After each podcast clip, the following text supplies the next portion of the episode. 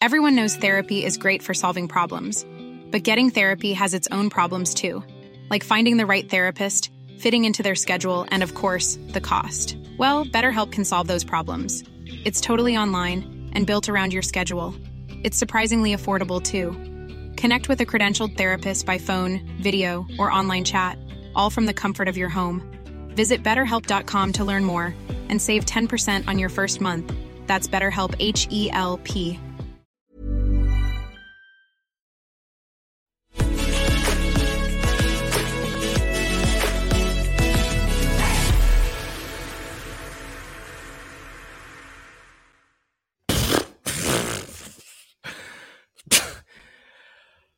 Oh, um, don't know what to say. Not not not simply because I've lost my voice. As you can see, I'm sounding quite hoarse. That's because I've been at Labour Party conference.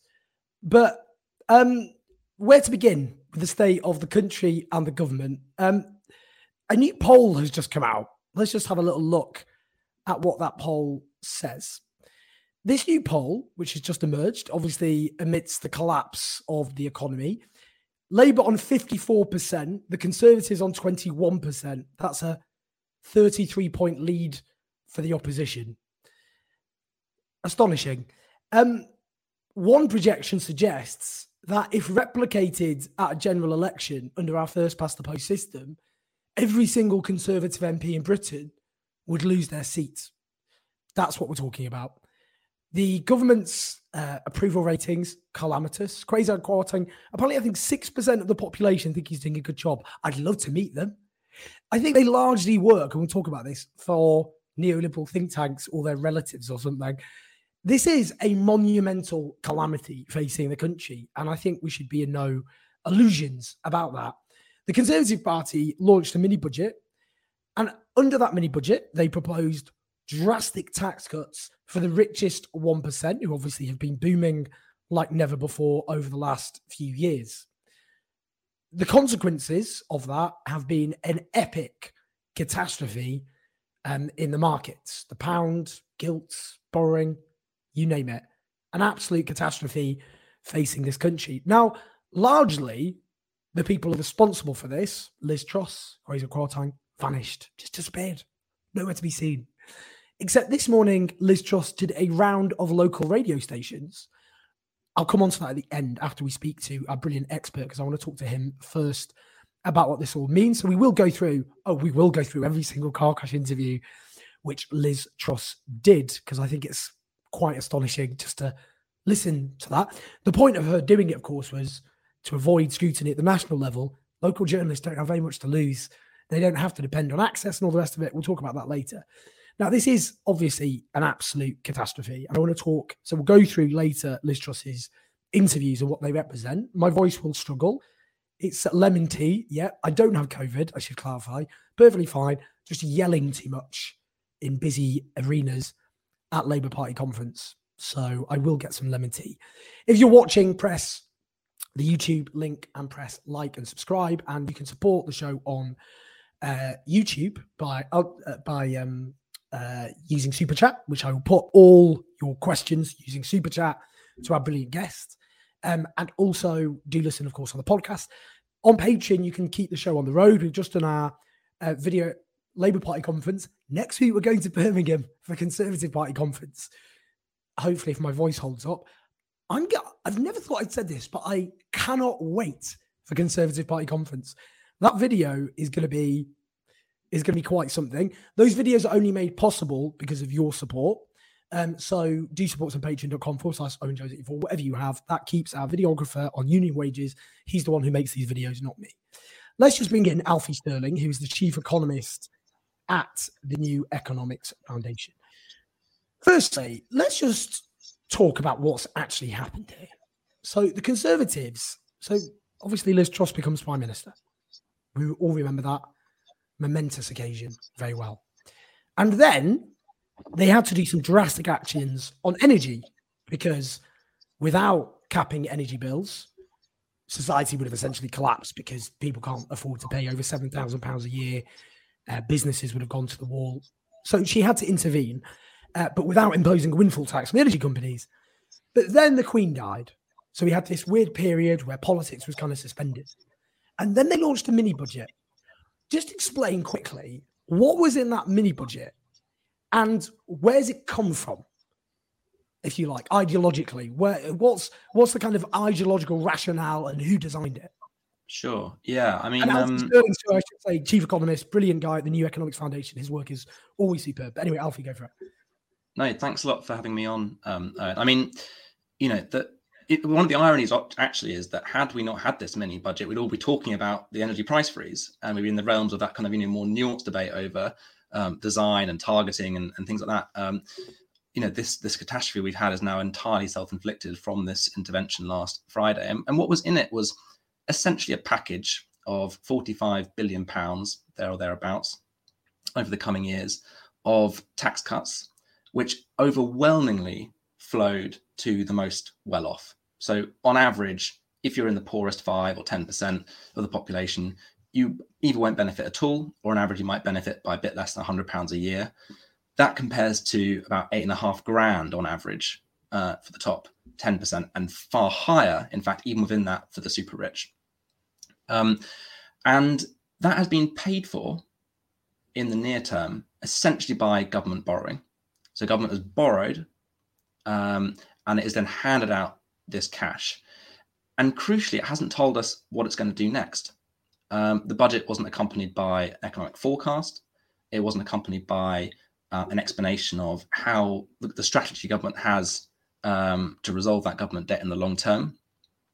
And that is why markets are now responding in the way they are. It, in terms of um, in terms of the, if you like, the rationale, uh, the economic rationale that underpins this. I mean, I think there are two things. First, it's just the politics of this, and it was interesting you you started um, this, you know, the, this show with um, with the polling because, ironically, I think the most coherent rationale for all of this was political, which is that if you can just create a big enough of a short term sugar rush over the next couple of years, you might just hang on if you're a conservative government to the majority you're you're still clinging on to and all the pain, you know, the effects to government uh, public services, um, to the pound, to everything else, comes in the next parliament. Now that clearly hasn't hasn't worked out, uh, but I do think that was the initial. I think the politics is the first part, of this. I think this was intended as a political uh, budget. Um, in terms of the economics, um, you know, I think I think it is you know this is classic trickle down economics in the sense that the idea is that if you concentrate wealth and spending power amongst the rich, they will invest that um, and spend that, and the proceeds will uh, generate growth, and that will trickle down to everyone else. In some ways, that's a sort of a left wing caricature, to be fair, of the right rationale. The, the more technical explanation is the right believe that if you um, align incentives in the right way, the supply side of the economy, i.e., uh, the means by which we produce goods and services, will become more efficient. Um, and then growth will rise in the long run because the economy is able to produce and sell more if we go back to go full circle, the reason why this has all fallen apart is because markets simply and literally didn't buy it as a rationale, didn't buy that economic justification. They do not believe long run growth is going to be um, is going to be high, um, and they have and their money has done the talking, and they've been selling pounds ever since. Now, one of the kind of classic kind of you know, you know kind of moments in British political history that this faction of politics hark back to is early Thatcherism. So Margaret Thatcher came to power in 1979. The post-war consensus was in crisis. There was very significant inflation across the Western world. And she then, the Thatcher government, introduced drastic neoliberal policies. And they would say the economic establishment howled at us, we had, you know, talk of massive disaster. There was huge, mass unemployment. The Labour under Michael Foot, erased from history, did also have at one point 30 point leads over the Conservatives. Now, why, you know, why, a sense, firstly, is that what happened? Was that a, a demonstration of the huge success of Thatcherite dogma? And why isn't what they think happened in the early 80s going to happen again? I mean, there's quite a lot there. I mean, I think just one, just Sorry, a couple yeah. of quick things in terms of um, a couple of ironies. Actually, you know, as you say, this government is a self-styled sort of heir to Thatcher. And yet, their very first intervention as a government was to intervene directly into energy markets and freeze the price. Um, and then their second intervention was to um, destroy the markets. so, so they've it, there's a sort of irony in um, in what, how they sort of painted the picture and then what they've gone about and done in their first few weeks. Also, just incidentally, Thatcher that fir- those first early Thatcher budgets, and she moved away from this, but were actually about monetarism, controlling the supply of money, and that's something that Truss talked quite a lot about. Um, and attacked um, Rishi Sunak and the Bank of England over this point of quantitative quantitative easing. Well, again, ironically, as a result of her budget, the Bank of England had has, has had to come in and uh, announce a new round of quantitative easing precisely to try and offset what she's uh, what she's done. But I think you know, I think I think stepping back and answering your question more more seriously, um, I you know I I don't think we actually even have to look back to Thatcher to see how this ends. Um, this is the thing. I I don't think this is in many. I mean, the extent to which they the speed of which they've done this and the sort of candidness with which they've managed this budget is exceptional. But the underlining direction uh, for policy is something we've seen for the best part of a decade. You know, we spent ten years before COVID cutting personal and business taxes, uh, cutting uh, government investment to pay for it. Um, and we know how it ends. It ends with stagnant earnings growth. It ends with, um, you know, with with um, public services literally crumbling in front of our eyes, and it ends with life expectancy for the first time in decades no longer rising and in fact falling. Um, and if that's what's happened in the last ten years, um, I think that the wrong lessons that the right have learned from the Thatcher period is that um, that in the in the end, you know, modern economies can sustain high levels of inequality. Um, you know, you can have this trickle down effect. You can generate some growth from it, and you can survive the inequality that pervades afterwards. Um, and I think that is a fairy tale they're hanging on to. And you know, in the end, inequality isn't just wrong for moral reasons, for social reasons, for the fabric of our society, the well-being of people that live in our society. Economically, in the end, it disembowels modern economies because it sucks spending power into few into too few people um, and it stalls growth. I mean, I thought it was interesting. One lonely apologist for Conservative Party economic policy um, said, "Well, actually, what Thatcherism did in the early '80s has paved the way for the growth of the 1990s." But the economic growth of the 1990s was the worst of any decade on average since World War II. And it's just interesting, isn't it, that the promise of Thatcherism was growth, it provided insecurity, inequality, huge social devastation. But it, we haven't had strong economic growth since the fall of the post-war consensus. We had we've had recessions, we had the great financial crash, and we've had lackluster growth and stagnating living standards. Hmm. Um, just to go on to what's happened here, can you just explain the impact of what's going to happen? Like, what's the real world impact of the chaos we're seeing unleashed in the markets? Yeah, I mean, the truth is, a lot of this is still really uncertain because we the, the key question now is what does government do next?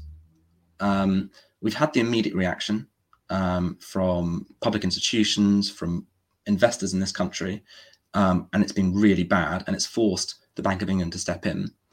Um, the UK, you know, UK is a is a large, advanced mature economy with institutions that can step in to stabilize these sorts of things, and we're lucky that's the case. Um, the question now is, what does government do in response to what they've just seen?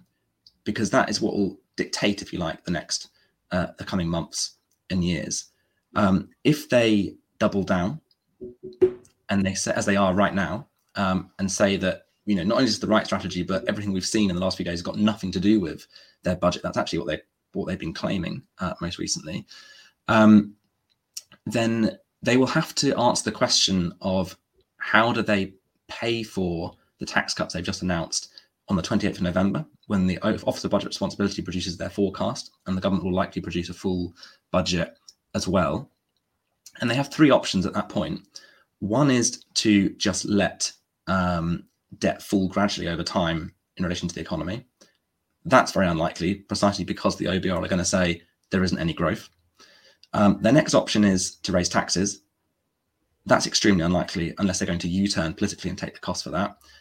And the third option is cuts, cuts to public spending, uh, which I think is now where we should be turning our attention beyond the immediate macroeconomic effects um, effects on interest rates on people's mortgages um, that we're seeing right now and what could come in the future. It's the effect on public services. Again, round two of austerity. Um, and that has to come in the form of cuts to public services, cuts to the, uh, the welfare bill, or cuts to public investment. Um, and I think that's now the next thing that we'll be moving on to if the government doubles down. There are other scenarios here where government either chooses not to double down because they can see there's a political cost to where they're heading, or they get forced to um, to do something else by their own party or by uh, or by the chain of events that follows. But that's, I think, the path we're beginning to move down now. In terms of what I mean, what what Liz Truss has said and Kwasi Kwarteng, even though they've largely disappeared from public view, is that they're going to stay the course. There's going to be no U-turn on this whatsoever. I mean, what? what I mean, their, their view is they'll brazen that out. Maybe the markets yeah. will stabilize. What's your thoughts on that? So if if you if you like things work out, quote unquote, in terms of what they actually plan, then we'll end up with um, you know a big rise in inequality as a direct effect of the tax cuts. Um, we'll end up with much higher interest rates uh, because the Bank of England will have had to have intervened uh, and gone much further than they would otherwise. What does that mean? That means you know almost one for one. It'll you'll see debt, uh, sorry, interest rates on debt and credit rising. So people's credit card bills will become more expensive, their mortgages will become more expensive, but also people's rent you know anybody that's in renting in the private sector renting from a buy-to-let landlord that landlord will have to now be paying a higher mortgage bill. And they'll be passing that on through rents. So interest rates will very quickly uh, permeate um, the economy. And then we'll have um, if you like as i was talking about the second round effects which is what does the government do to try and pay for this? And the question mark then and the questions that then rises. In terms of um, the housing bubble, for example, a lot of people would say, well, look, house prices have been spectacularly high. They priced out a generation, generation rent. Is it so bad if we get a sudden collapse in house prices? I mean, I think I think people often sort of say, you know, oh yeah, you know, a rise in interest rates um, is bad uh, for people because of the, the increase in uh, you know increased cost of servicing debt, and a cut in interest rates is bad because it fuels house prices, and either way, um, you know, young people lose out. And the answer is yes, that's true. Because in the end, it's not about um, whether it's high or low interest rates, it's the fact that the underlying inequality of wealth is so stark uh, that whichever direction the dial moves is going to hurt those who have not got as much as others more than anyone else. Um, so I, I, think that's you know so, so you know yes, higher interest rates um, and uh, you know and reduced affordability of mortgages will reduce house prices, and and that will you know that may be helpful to people that are trying to buy a home um, who otherwise may not be able to. But at the same time those same people will have higher credit card bills. Their earnings may be um, uh, plummeting. In fact they might lose their job because the recession that's about to happen. And of course and then there's all the people that are not even close to buying a home and are only renting anyway. And hand to mouth have got you know payday lenders credit card uh, uh, bills to pay and they're going to be hit as well. So I don't see this working. This is this is a, an economy-wide um, pain, uh, which, as with all these things, will follow an inequality gradient, and those that have least um, will have the least uh, resources to to weather the storm. Some would say, by the way, I mean, I want to put this to you that a lot of people are celebrating. They're celebrating because, I mean, not not. I mean, we need to be careful there. I think people obviously are horrified and terrified about what's happened to the economy, but they're celebrating about the destruction of the Conservative Party potentially. The markets have, have, have basically are strangling the government to death. But another way of looking at it is however much we object, I mean, the Democratic argument is flawed because no one voted for this program, did, not win a general election, wasn't even put to Conservative Party members. So they really just to just pluck it out of the ether. Um, but nonetheless, it is a government which is, in a parliamentary democracy, legitimate. They've enacted some legislation and the markets have strangled it. Wouldn't the same happen if, for example, a progressive government came to power, tried to do something genuinely transformative, and then the markets came down like a ton of bricks and stopped mm. them from doing that? Yeah, I mean, several things. I think, I think you know, markets. I, I it's not a good, not a good way to do, um, you know, democracy and economic governance by just responding to markets and market sentiment. Um, and markets need significant reform because they don't actually push governments in the right way at all. And there's a whole number of there's a whole number of reasons why that's the case. Um, but equally, you know, at a very high level, markets what are they in the end? In the end, they are um, the, the, means by which uh, globally people invest in this country, and that and that matters. Uh, you know, however much you you can put more or less weight behind that, um, and it certainly isn't the be all and end all of everything, but it, it, does matter insofar as trying to attract people to um, invest in this country, um, invest in the people, invest in the services. Um, so, would this happen to a you know a, a different government program? I think yes, it it could, um, and I think that that just because markets um, respond in a certain way doesn't mean that a program doesn't on its own mean that a program of government is flawed. Um, but actually, what's interesting about this, and I think it's absolutely vital that we learn the right lessons from this period of time, is that markets aren't responding to an increase in public debt per se. Now, that is the charge that normally gets thrown at, left wing governments. It's that you'll come in, you'll borrow too much, and the markets will freak out. That's not what's happened here. Um, and it's vital we don't come away with the lesson that that is what's happened. What's happened is markets have said, we don't understand what you're doing with that borrowing. We don't believe your narrative that cutting taxes will increase growth. Um, and because we don't buy that, we we're no longer going to be investing um, um, in this country. So if you like, the, the increase in um, uh, government debt and the crash in the pound is an incompetency premium on this government. Um, and how do we know that? We know that because um, because passing markets are saying it. they're saying that the problem here is we don't we don't think the outlook of the economy um, is good now as a result of these policies. But also because, strictly speaking, if you uh, as a government spend lots of money, whether that's through direct spending or cat, uh, uh, tax cuts, um, that's reflationary. It should push inflation up, and that will push interest rates up. And higher interest rates should mean the pound actually rises, all else being equal. We've seen the opposite.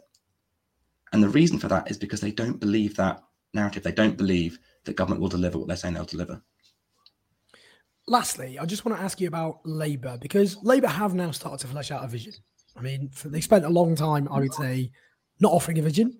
Um, Keir Starmer offered 10 pledges amongst other policy pledges during the leadership election, which he junked. But there's been more promising signs. Labour Party conference, something more, something clear is being etched out. So I'm just interested, what are your thoughts on the direction that Labour's taken about what they're kind of beginning to flesh out? Um, and is it kind of, does it meet the challenges of the moment? I think it's. I think the latest conference is hugely welcome. Um, I mean, actually, just giving policy definition to what Labour's project is is just welcome in and of itself. Because um, agree or disagree, we've had very, very little um, to go on for a long time, and that's been a really big problem. You know, if you're the main opposition, people don't know what you're standing for. That's um, that's a big problem. Um, but it's welcome in and of itself. But actually, the direction is also welcome um, on top of that. And a lot of the ideas that Labour are now, you know, developing, and, and in fairness, there's a lot of very worked through, well thought out thinking that's come out. Um, it's a first step. is it is it you know entirely requisite to the moment? Does it answer the question, the big questions we have? um, not just for the coming months, but the coming years. No, it doesn't. But you're never going to answer all that of one conference. Um, but it is well thought out and it is in the right direction, um, particularly in terms of saying, you know, we need to talk about having a serious approach to industrial strategy uh, that thinks about jobs, the distribution of jobs, who owns the proceeds of investment, and how do you align all of that with a decarbonisation agenda, um, ensuring that industries and jobs are clean for the future. I think that is hugely positive, and then the policies that in behind it um, are strong. But there is a long way to go, and then I guess the biggest danger here is, you know, almost putting aside, you know, electoral um, electoral risk and challenges. Even if this Labour government does get elected, the scale of the problems we're facing, whether it's inequality, whether it's public services that are impoverished, whether it's the whether it's climate change and the action we need to take um, to prevent the catastrophes that um, implies, there's a danger that this government, that, sorry, that a Labour government um, would not move fast enough um, uh, to address those things. Alfie, it's been a real pleasure. Thanks for putting up with my slightly hoarse voice, but your voice was lucid and clear, which is what we needed. Um, but really, really appreciate it. No, you sound great. I sound horrendous, actually. I would say, uh, but you sound you sound wonderful, and more importantly, your analysis was great, and I can see in the comments was massively um, appreciated. Do follow Alfie. If you look up Alfie Stirling on Twitter, you'll find him very quickly, and you can read all his stuff. And also, do obviously look up the New Economics Foundation website. They are an absolute fountain of brilliant ideas, which should be taken up But Alfie, honestly, real pleasure. Thanks so much for joining us. Thanks a lot for having me on, and cheers. See you in a bit, buddy. Great stuff from Alfie. Um, as ever, brilliant analysis. New Economics Foundation really do some amazing stuff. So do check them out. Okay, Liz Truss, the Prime Minister. She became Prime Minister. I'm sure we all remember that wonderful moment. A new Margaret Thatcher for our times. It was going to smash away the the, the, the, the Labour Party and and and she's going to transform Britain and unleash entrepreneurial spirit and all the rest of it. So she introduced, as we know, a mini budget which has slashed taxes on the rich, which then caused a crash in the economy. Now, you might expect Liz Truss and Kwasi Kwarteng, her chancellor, the architects of this catastrophe, to maybe in a moment of crisis, which they caused entirely by themselves, to try and address the public and the nation, maybe do something Rooseveltian. The only thing to fear is fear itself. Some other cliche. I don't know. It's up to them. They've got speechwriters. But they just vanished. They just whew, disappeared entirely from their murder scene. Now, that's not entirely what happened because Liz Truss did agree to do a round, a media round of local BBC outlets. Now, some were very disparaging about this, very snotty, very snobbish. And the reason they were is they were like, wow, these are just local journos. Oh, big mistake. Big mistake. You see, the difference is with these local presenters and the lobby journalists, lobby journalists, the national political journalists, they're too close to power. They spend a lot of time with powerful politicians. They socialize with them. They fraternize with them on a regular basis. And, you know, also they depend on access because, you know, if they say the wrong thing, if they're maybe too aggressive, as far as the government are concerned, they just get frozen out. Not the case with local radio presenters. If they get an interview with the prime minister, that's a rare event. They don't need to constantly have these back and forth with their spin doctors. So Liz Truss, having vanished, decided to do this reading round. I have no idea which clips I'm going to play now. I don't know which is which. I just put four in. So we're going to find out. This is a lucky dip. Everyone ready? The Liz Truss local media roundup. Lucky dip. Which one should we start with? Let's start with this one. Can you guarantee to my listeners this morning that their pensions are safe?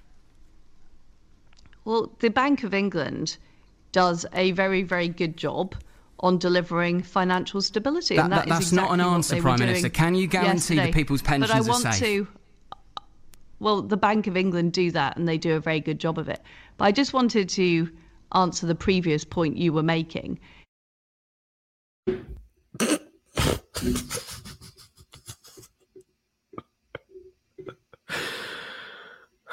The pause. The pause. When she was asked, can you guarantee people's pensions? She's the Prime Minister. Can you guarantee people's pensions? She just didn't say anything. She just, there was a there was silence. Now, as well as the fact that I think quite a lot of people are probably quite worried about their pensions, I think the Conservative Party are entirely dependent, certainly for their polling base, on the votes of pensioners.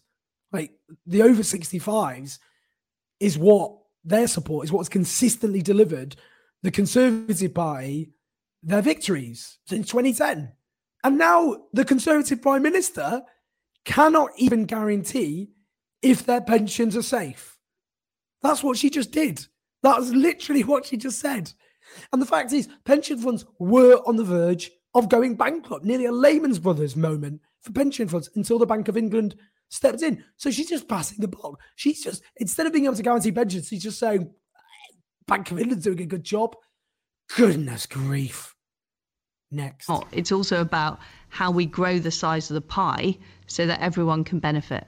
By borrowing more and putting our mortgages up.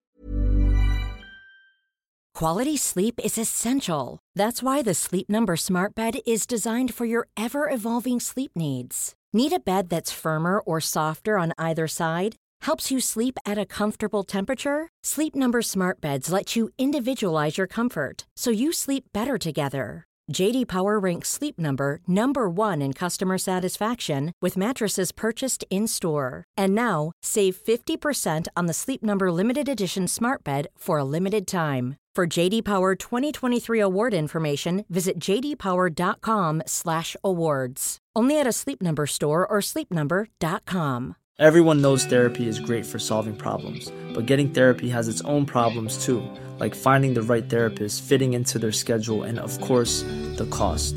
Well, BetterHelp can solve those problems. It's totally online and built around your schedule. It's surprisingly affordable too. Connect with a credentialed therapist by phone, video, or online chat, all from the comfort of your home.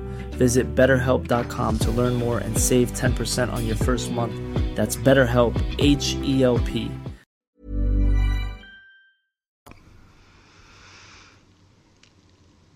We need to borrow more this winter for the energy crisis that we're facing. And I we're think going to end that was the right thing to do. We're That going to is, get, we're going to put, spend more in mortgage fees under what you've done, based on the predictions, than we would have saved with energy. I don't think anybody is arguing that we shouldn't have acted on energy, which is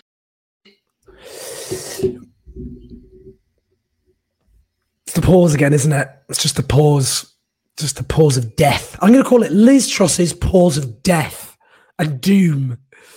Um, the point there, the very critical point they made, is they claimed obviously because what with the any with the you know the tax cuts and all the rest of it, you know that was going to hand someone on a million pounds over fifty thousand pounds extra, someone on middle income about two hundred quid, but even with their energy bills being, you know, they're still significantly higher even after the government intervened than they were, say, last year. So, what's happening now with interest rates, for example, and the general cost of living, because the cost of imports are going to get more expensive because of the pound depreciating, is those people are going to be hammered even more. She doesn't have an answer to that. She doesn't have an answer to that. That's why she paused. But that's the reality of what her economic policies are going to do. Because rising interest rates and the crisis of the pound, the inflationary pressures that she's now accelerating are going to devastate people on middle and low incomes, even people who are relatively well off, not the super rich, because they've always got the Conservative Party to look after them. Let's go for this one. This is a longer one, but let's do it. Let's talk about local consent right now. What does that look like? Scott Benton, the Conservative MP for Blackpool South, in a tweet says he believes that people in Blackpool South do not support fracking. This is the Tory MP for Fylde, Mark Menzies in the House of Commons. If the Prime Minister is to remain a woman of her word, a woman that we can believe in, which I believe she is, can the Secretary of State outline how that local consent will be given and demonstrated in my constituency of Fylde? What does local consent look like, Prime Minister? well, I, the the the energy secretary will be laying out uh, in more detail exactly what that looks like, but it does me- mean making sure there is local support for for going ahead. And I can it- it assure sounds you, like you and I don't can know. assure, and I can assure Mark Menzies. Well, there are there are various detailed issues to be worked through, but I can assure Mark Menzies that I will make sure there is local consent if we are to go ahead in any particular area with fracking. But your local MPs don't want it, all Conservative. In the past, the County Council have said they didn't want it, yet your government overturned it. The science hasn't changed. Why can't you tell us this morning there won't be a return to fracking in Lancashire? Well, I don't. I don't accept the premise of your question. Uh, Why? It's certainly the case at present, uh, well, because what I've said is if there is local consent, we will go ahead. We need to explore where there is local consent and where there isn't, and we're still doing that work. Your I don't think we should rule out the whole Okay. of Lancashire. You talked about how it's a, a success in other countries, but in America they do it in the middle of nowhere. Do you actually know where Preston New Road is, where they have been fracking? Well, I don't. I I don't think I've been to that site in the past. Shouldn't you? Well, a- as I've said, we will only go ahead with projects where there is local consent. I'm very, very clear about that. Now, we will make sure that that local consent is in place. And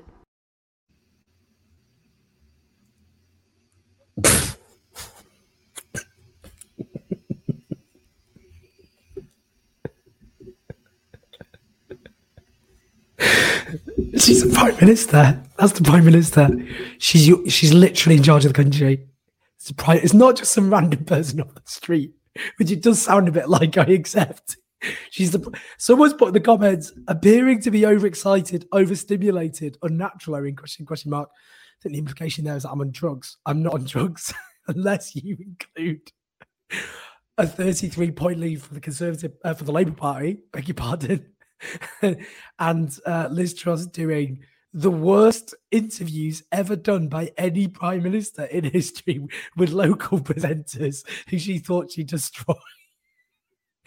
oh, I need a tissue.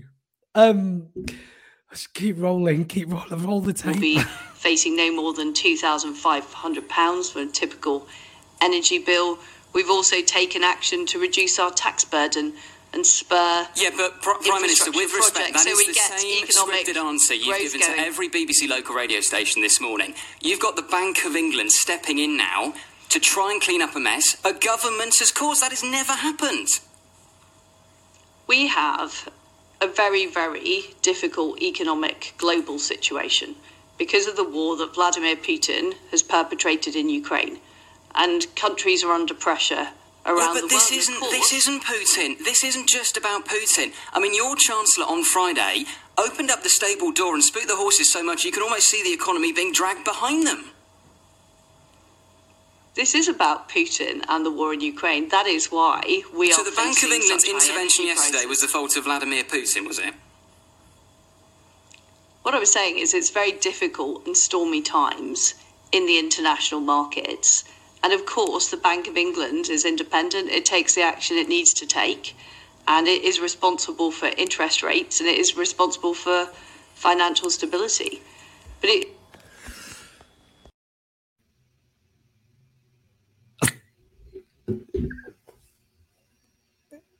I mean, so there she she obviously had she tried to blame Vladimir Putin. She tried to blame Vladimir Putin for the chaos which she and Kwasi Kwarteng have unleashed on the British economy. As the presenter very ably pointed out there, was it Vladimir Putin who forced the Bank of England to do an emergency intervention in the British economy? I know I'm laughing. I know I'm laughing, but this isn't actually that funny. Because what we have here is an ideologically deranged government which has decided to turn this country into one giant laboratory with you as lab rats for a policy of class war on behalf of the rich, which has now had devastating economic consequences, which millions of people aren't even going to feel yet, but they will. And it's really important as well, as much as we laugh at Liz's, Liz Truss's absurd, woeful, humiliating interviews. And I did say during the leadership election, I could see at least theoretically the appeal of previous Tory leaders, even just on a communications level, did not understand Liz Truss. Utterly bizarre, as far as I'm concerned. Really bizarre. It's easy to place the blame on their two shoulders, but that's not what's happened here. We've had now an experiment in Thatcherism for over four decades, a Thatcherite experiment which has delivered nothing other than insecurity, inequality, and social dislocation. Didn't provide growth. The growth since the Thatcherite experiment has been significantly weaker on average than the growth before it. The 1960s had the highest growth on average of any decade since the war. And that was a time of strong trade unions, workers' rights, nationalization, high taxes on big business and the rich. So, this Thatcherite experiment, the whole basis of it is shrink the state, give loads of money to rich people, and it will all trickle down. And we've had the longest squeeze in living standards now for generations, for, for centuries, in fact, since records began. And her whole claim, oh, if you cut taxes, then the rich will just go and spend it rather than save it, which is what they do, is itself destroyed that claim by the very fact that the Conservatives did cut corporation tax since they came to power in 2010, and it didn't increase investment. Companies just sat on it. And that's why Rishi Sunak was right. He said that. And I'm not giving him any more credit than that because he also is a right wing ideologue. He's just not as unhinged as this one. But they cut corporation tax, it didn't increase investment. They're trying to do the same again. And now they're going to have to pay for it by massive cuts in expenditure to try and assuage the markets they've panicked. This cannot go on. There's no mandate for it. No one voted for it. And the idea there's any support in the country for this economic experiment is an offensive joke.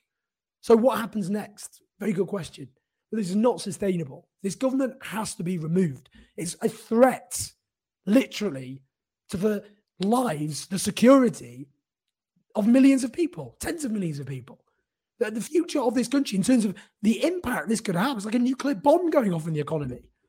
And I think also the danger is, the danger is, um, and Dominic Cummings has made this point um, on Twitter just now, is that they will try and do stupid things as regards the situation with Russia. Because, you know, what got Margaret Thatcher partly out the hole she was in the early 1980s? The Falklands War. So they will think, ah, if we kind of cause some sort of ratchet up conflict, all the rest of it. So we need to be very careful. The other is they'll press the culture war button.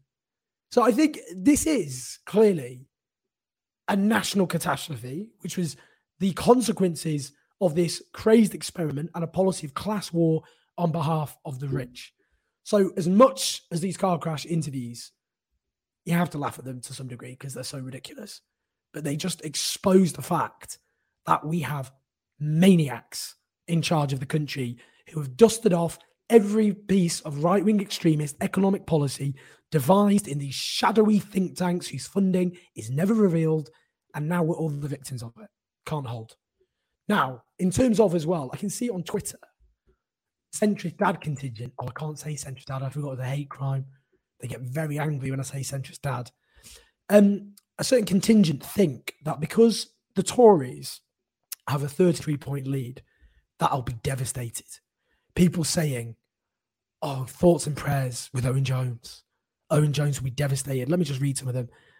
No doubt, Owen Jones will be asking why Labour aren't 34% ahead in the polls. I wonder what Owen Jones is thinking now. Who is more scared and scarred by Labour's 33 point lead, Liz Truss or Owen Jones? Spare a moment thought for Owen Jones with this difficult news. So here's the thing. Here's the thing. I joined the Labour Party aged 15 years old. Yeah, what a sad little muppet I am. Tony Blair was the leader at the time. This was back in what, 1999? Quite a while ago. It's literally over two decades ago. And I voted Labour in every single local, national, and European election. That's how much Labourism, if you like, is etched into my bones. Yeah, I'm a socialist, a democratic, radical socialist who believes in the transformation of society. And that means I'm often at loggerheads with the Labour leadership because they don't go far enough or they do very bad things like invade foreign countries and murder lots of people or introduce private sector involvement in public services. But even New Labour, I would say, did good things on the minimum wage, LGBTQ rights, devolution, public investment, even if it was marred by privatisation. Now, unlike some of my bitter critics on social media who were voting for the Lib Dems not that long ago, I actually always think to myself, when it comes to a fight between the Tories and the Labour Party, the worst Labour government is always better than the best, whatever that is, Conservative government. Now, I just want to make that clear because the idea you know, I grew up in a community where I saw people who suffered the consequences of conservative rule. I saw people who wore school uniforms at weekends because they didn't have any other clothes. I saw people who literally just struggled to eat, lived in overcrowded homes where they had no place to study and all the rest of it, whose parents often just struggled with the very basic amenities that people should take for granted in a wealthy country. Now, I'm not happy, obviously, with lots of the things that the Starmer leadership is doing, not least that they departed from their 10 pledges. I'm much happier, I have to say, with the vision they're outlining now in terms of their conference. There's been a shift um, in terms of, for example, the public energy company, uh, for example, in terms of previous that, the 28 billion pounds to green uh, investment, the National Sovereign Wealth Fund, council housing. These are good things. It's a step in the right direction. There'll be things I strongly disagree with. Not least, as I've said, not abiding by the pledges made in the leadership election. But the idea I have anything other than an inbuilt, passionate hatred of Toryism and everything it stands for, unlike some of these people on Muppets, some of them, I'm afraid to say, on social media, who, as I've said, were screaming about how they would never vote Labour again under Jeremy Corbyn and vote for the Lib Dems. Some of them voted Tory, I noticed the other day. And now we're like, oh, Owen Jones is a Tory agent. Under Corbynism, Corbynites were denounced as a cult for calling their Labour critics red Tories. Every day now, my feed is just full of people calling me a Tory because I don't uncritically support the Labour leadership. And that's the other thing. I'm an independent commentator and an independent journalist. Yes, most of my work, as this video, is aimed at the Conservatives, but obviously I hold other politicians to account. With that in mind, by the way, here's another thing. So at Labour conference, we did a video. We always do a video at Labour Party conference. It's part of my job. We're doing one at Conservative Party conference, which we also do every single year. What we do there is we put questions to various journal, uh, to various politicians and the grassroots. One of the themes this year was is Labour still a broad church? That was obviously promised during the leadership election. So, in the spirit of that, I interviewed a range of people. Actually, I interviewed people like Chris Bryant, um, I interviewed Wes Streeting, um, and on the left, I interviewed people like Nadia Whittome, Lloyd Russell Moyle, and I also interviewed Jess Phillips, who I've interviewed actually several times before. Now, let's have a look at this clip because it caused quite a lot of a stir on social media. Is Labour still a broad church? Yes. But do you think when yesterday the head of the disputes committee in the NEC said we're going to shut the. You're asking me about things I know nothing Well, he about. just said we've got to finish the job and close the door on the hard left so they can never return. Is that very broad churchy? Yeah, but I mean, the reality is, is what you've got to shut the door on is the thing that didn't get us elected and caused absolute grief. The Labour Party conference is like really, really nice and friendly. You're here. uh, You've been let in, Owen. I know, just about. Two- 200,000 members have left. It's not for me to say why people should and shouldn't. I'm not going to say that people have to stay in the Labour Party if they don't But want why to. don't they in feel- my constituency, all the same members are there. Like what I hear being talked about here just doesn't marry up with the reality they've on the they've ground in my constituency. But they've left. 200,000 people have left the Labour Party. Well, then you know. Others have joined. I like. I have But left and down. but I have left and rejoined the Labour Party a number of times in my life. Like I think that left wing Are they so- so are people- are perfectly Welcome. welcome. And also, I think that loads of us have them and are painted as not having them by people who uh, who uh, have their own agendas. Who are they? The, almost everybody in the Labour Party is left wing. Are they? Yep. Is that true? Well, why did this, Why is it that we had Labour MPs to ending up, you know, for example, defecting to Change UK and becoming Tory peers? I Do you mean, think I they can think of a left-wing? reason why Luciana Berger defected. Can Ian, you? What about Ian Austin, who was appointed by the government as a crossbench pe- peer? Who You're just it- talking about like different individuals. I don't. You Well, know, you have to ask they were- Ian Austin. Do you think Chuka Umunna was was left wing? Yeah. Okay, fine. I mean, I don't. I've never studied him. I, he doesn't. said- He doesn't live rent free in my head, so I don't is- know. There is a right of the party and a left of the party. Like there's a left of, Of course, the Tory party. of party. course, but I'm and yet you're on the constantly. right. No, you see, that's where you're wrong. Why what makes you say that? What, what is it about my politics that makes you think I'm right wing? Um, okay, where do I start? Do you support, for example, would you support um, in, in- introducing a top rate of tax for people earning over 80 grand?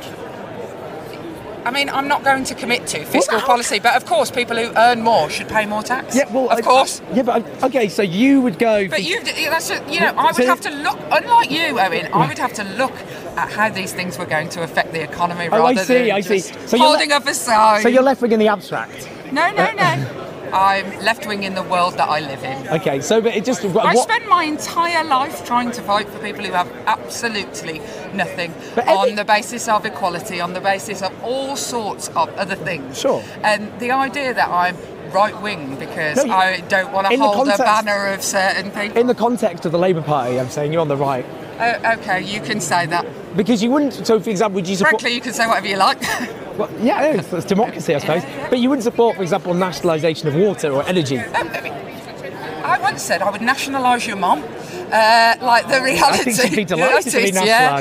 Well, uh, like people's mum. Of course, I believe that public services should be run for the good of the people. So you'd nationalise utilities if you could, all utilities. If, if, if there was no cost and there was no, if I lived So in a world where there was no, there was no, where there was no downside to the moon on the stick, then of course I'd, I'll have a moon. That's just saying I'd be left wing if it was possible. That's all you're no, saying. you have to work to make it possible, and you don't make it possible. You don't make it possible when you don't win elections. How, how's it going for you? Anyway, I've how's to go. what? How's what going for me? So the response amongst Jess's army of online fans was Owen Jones destroyed and owned. Um, and obviously, as you can see, I've been completely crushed into the dust. Yeah, I suppose what I'd say about that particular clip is this really, because I think what uh, fans have focused on is they were like, I was calling her right wing as in a conservative. But as I made clear in the video, what I was talking about, and obviously that's kind of a direction she wanted to go in. What I was interested in is, is Labour still the broad church? which Keir Starmer promised in the leadership election. And he harks back to Harold Wilson, where you had Tony Benn in the cabinet, for example, but you also had David Owen, who ended up founding the Social Democratic Party. So under Harold Wilson and then Jim Callaghan, you had the Labour left, centre, and right in the cabinet. It was a broad church. You don't have that anymore. You don't have people who support Jeremy Corbyn at all in the shadow cabinet. So that's at the same time, 200,000 people have left overwhelmingly on the left. So that's the point. So the, the point about the Labour Party is there's always been what's known as the Labour right and the Labour left. And many people on the Labour right call themselves that. They're often known as the old Labour right, predating New Labour. And they organise themselves with, for example, Labour First, which is the organised pro, um, old Labour right, and then New Labour, which is more on the right than that. Doesn't mean they're right wing as in conservatives. It just means they're on the right compared to the left of the Labour Party. That's the point. That's, that was the whole point, not me saying I think Jess Phillips is a Tory. Don't think Jess Phillips is a Tory. Just think she's on the right of the Labour Party. And the difference that I was teasing out there was the argument between often the Labour left and the Labour right is the Labour left will say policies like nationalisation of utilities is both politically possible um, as, as well as good, desirable. Whilst the Labour right, if they think nationalisation is a good thing, and they don't all think that, but they will say it's not practical. That it would be great to have, as Jess Phillips says, a moon on a stick, but it's not viable. And that's the difference, if you like, between the Labour left and the Labour right. Labour left will go, nationalisation is very popular, it's also practical. The Labour right will say, well, I'm afraid it isn't actually possible. And therefore, we have to prioritise doing other things instead, which aren't as drastic. For example, maybe toughening up the regulator of energy companies. So, philosophical difference. That was the point of that exchange, if you like. Now, the reason we posted it is because just quite colourful. It was quite colourful, but we also couldn't put it in the main video because the videographer thought it was too long, and we had other people from her side of the Labour Party, so we released it. But as you can see, it was about being owned and destroyed, and actually, um, as you can see, I have been smashed. But that's the philosophical difference that was being explored in my conversation um, with with Jess Phillips. That was the point of the conversation, and it is just the it's just the way, if you like, it's a why how different parts of the Labour Party see the world and see what is politically possible, if that makes sense. Now, I think we're going to wrap up. Uh, The reason I did the show on Thursday is because the economy's collapsing and the Tories are collapsing, but also I'm going to Oslo for a political conference. I can't really record from there, which is a problem. Um, but also we're doing Conservative Party conference video on. Uh, it'll release that by Wednesday, Wednesday afternoon. So we're going to record it, I'd say, all on Monday, and then we'll put it up on Wednesday. Which um, oh, people are talking about the Al Jazeera documentary. Yes, I need to talk about the Al Jazeera stuff. Look, the reason I haven't watched Al Jazeera is I was at Labour Party conference, rushing around, just didn't have any time. It's just like a bubble when you're up there. The Al Jazeera revelations about the Labour Party are very important, and I will get onto it. I promise. I'm also going to interview Peter Oborne, and I will talk to him specifically about the Labour um, do- the documentary on that. So we'll have a conversation about that. So I will get onto the, the Al Jazeera documentaries. I promise you. Um, but just quickly, yes, Conservative Party conference. Well, that video we're going to do is going to be the most. I'm more excited about that video than anything I've ever done. I mean, it's just going to be something else. Going to go to Birmingham. Going to talk to Conservative delegates, hopefully some MPs, about the clusterfuck which has now enveloped the country, thanks to them. And I think that's the other point. Just quickly, just to finish on that, I do want to explore it's easy. I didn't finish this point. It's easy to just blame Liz Truss and Kwasi Kwarteng, but this is a 40 year decade experiment. Right wing think tanks, Tory MPs, right wing newspapers, they made this happen. This is on them. They did all of this. And it's really important we make that clear because it's not about getting rid of a couple of people at the top of the Conservative Party. It's about ending this experiment. And we need to get Labour to do that. Great. Well, thank you for allowing me to get through this with a voice which is imploding. We did it. We did it together. I'll go and see what I can do about my voice. Um, I'm about to do Mehdi Hasan's show in America, so I'll have to explain that to them. Uh oh. Um, but lots of love, guys. Um, as I said, watch out for next Wednesday. That's when the documentary on the Conservative Party will be hitting. You can make those videos possible. We want to do more of those videos on patreon.com forward slash Owen Jones 84. And I'll do a post asking what sort of questions you would like me to ask. All right, everyone. Lots of love. I'll see you very soon. Thank you for listening, everyone. I hope you found that educational, interesting, engaging, and all sorts of other things. Do support us on patreon.com forward slash owenjones84. You keep doing the podcast and the channel uh, with our incredible team's work, or use the support function in the description. And do subscribe and leave us a review, please. Some stars. Any of those things. Um, but otherwise, lots of love. Hope you're well. Speak to you soon.